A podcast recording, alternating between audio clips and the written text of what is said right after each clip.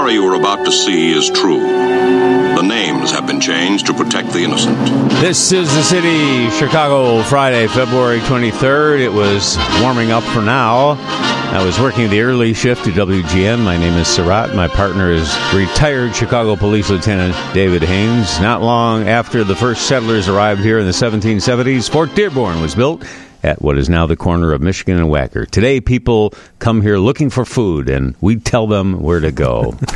Lieutenant, you should uh, you should be loaded up with pepper and egg sandwiches, shouldn't you? Yeah, yeah, you know, it's a good point. This is the But- season. But even though it's uh, well, it's Lent, so you can you you might be able to detect a theme as we go. Uh, you know, every week I always have a theme. Usually it's neighborhood or food types, but see if you can figure out the theme here. Mm-hmm. All right, as well- we go into this religious season. Let's get started here. You uh, were investigating uh, the Des Plaines area. What'd you come up with? Well, Foxtail on the Lake, and uh, it's at seven. No, I'm sorry, one one seven seven Howard Avenue in Des Plaines. Um, if you if you've ever been there, you'll know where it is. It's it's what I, I think at the park that it's in is called Lake Park. Mm-hmm. I didn't realize that the name of the lake that it's on is Lake Opeka, which is at Lee Street and Howard and Des Plaines. Um, it's one of those places that I've been going to for years because it's uh, it's very nice, and my wife can get me to walk all the way around the lake. They have a path that goes all the way around the lake, and so we have nice romantic walks, And work up your appetite. yeah, work up an appetite. Well, and and now so this restaurant just opened up uh, a few months ago. Um, it used to be a church. It's a converted church, you know, and you know eating can be a religious experience for some. So why not go to a converted church? Now I have to say this is not our normal thing. This is date night territory. It's not cheap. It's a, it's a really nice uh, high end restaurant. Not your usual uh, police lunch hour stop. huh? Right, right. This is uh, we went. We actually uh, went on uh, Valentine's Day. This was my wife and I's Valentine's uh, date night. So Well, look at you, Romeo. yeah, and uh, uh, so I just wanted to get that out there. I mean, it's not. We're not talking Alinea. You know, we're not talking about like your normal Friday night. but yeah, but a nice atmosphere. But a nice night for me. Uh, okay, yeah, sure. I know. I understand. Um, so when you walk in, I mean, when you're when you're outside of it, you could tell it looks like it, it used to be a church. It actually kind of looks like the Sydney Opera House, the way it scalloped a little bit. But it it, it it looks like a church, and when you go in, it's got huge high ceilings.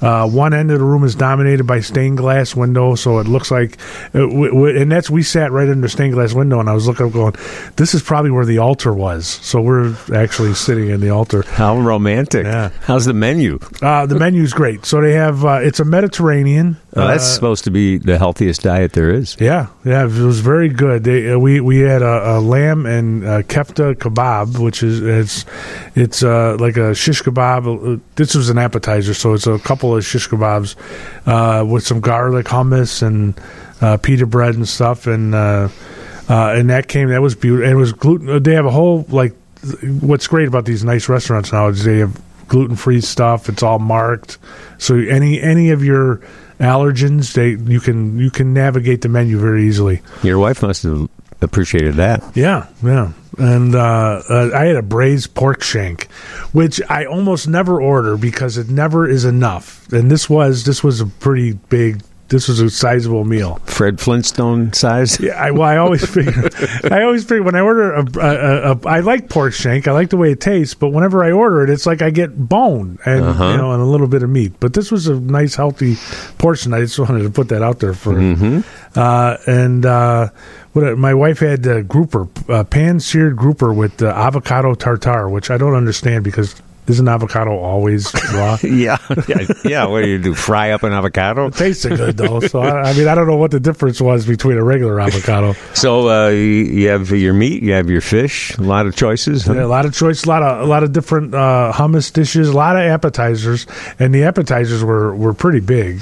Um, And they also have a little bit of a kids menu. I didn't pay much attention to it. The only reason I mention it is because uh, I wanted to make the point that I went there on Valentine's Day, and a bunch bunch of people brought kids in, and if you were there on Valentine's Day, your kids were very well behaved. I was shocked. I mean, I saw these kids. I'm like, oh, this is going to ruin. And no, they were very well behaved. So if you were at Foxtail on the Lake uh, on Valentine's Day, we really appreciate it. Thank Your you kids for not kids. ruining the romantic evening the lieutenant had at uh, Foxtail, uh, 1177 Howard in Des Plaines. Yeah. We'll get a break in here now, and then uh, th- this is kind of a secret coffee house type place you discovered in, Yeah. in your uh, in your investigations. So we'll get to that momentarily. WGN. It's our Friday Food Police Report with Lieutenant David Haynes. Before we get to this uh, secret coffee shop you uncovered, I have to tell you, thanks to you, I now am addicted to Barney Miller. when it first was on, I never watched it, but because you told me this is the most realistic portrayal of a police station and what goes on in there, I started watching, and now I'm hooked. I watch it's on Antenna TV right before Carson. Uh, it's on. It comes on at like eight thirty. Yeah. It's a good show. Oh yeah. I, you know, I started watching the Carson. Oh, you like those uh, Tonight Show reruns? Those are pretty good Yeah. too. All right, let's uh, get to uh, the Pilsen neighborhood. Yeah, and it's funny that the reason I went to the restaurant was because of this coffee shop. Um, just because I sensed a theme.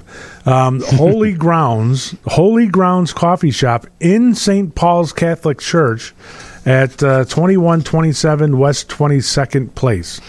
And uh, uh, it's in the quiet part of the Pilsen neighborhood. It's it's like all um, a neighborhood, and uh, St. Paul's Church is a beautiful church, and, and they started this coffee shop in the basement to basically it's, it was run by students and graduates of the Cristo Rey uh, High School, um, and uh, and and they. I mean, they. I don't know how they started this, but they, they built this coffee shop, and it's in the basement of the church. I would think not a lot of people know about this. I, I would I would assume church members, you know, really the parish the parishioners, but it's a it's a nice little coffee house, and and they made uh, uh, uh it, it's a small place. There's only about six or eight tables. Uh, when I was in there, though, there was a bunch of college students, not bunch, a few college students sitting quietly and doing their uh, homework and stuff like that. And it was uh, it was a very nice little place.